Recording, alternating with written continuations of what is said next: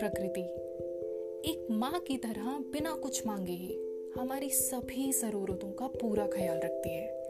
एक तरीके से प्रकृति हमारी जीवन दायनी है, जो ना सिर्फ़ हमें अपने आंचल में समेटकर हमें भोजन, पानी, शुद्ध हवा देती है, बल्कि मुफ़्त में ढेर सारे संसाधन उपलब्ध करवाती है, जिसके इस्तेमाल से हमारा जीवन बेहद आसान हो जाता है।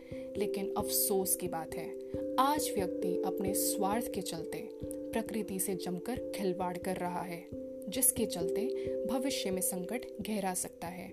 कुछ इसी प्रकार की कविता आपके सामने प्रस्तुत है।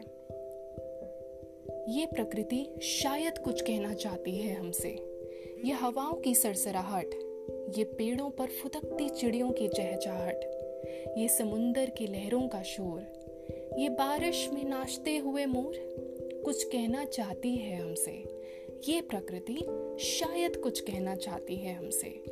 ये खूबसूरत चांदनी रात, ये तारों की झलमिलाती बरसात, ये खिले हुए सुंदर रंग बिरंगे फूल, ये उड़ती हुई धूल, कुछ कहना चाहती है हमसे।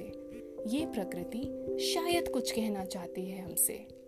ये नदियों की कलकल, ये मौसम की हलचल ये पर्वत की चोटियाँ, ये झिंगुर की सीटियाँ। कुछ कहना चाहती है हमसे, ये प्रकृति शायद कुछ कहना चाहती है हमसे।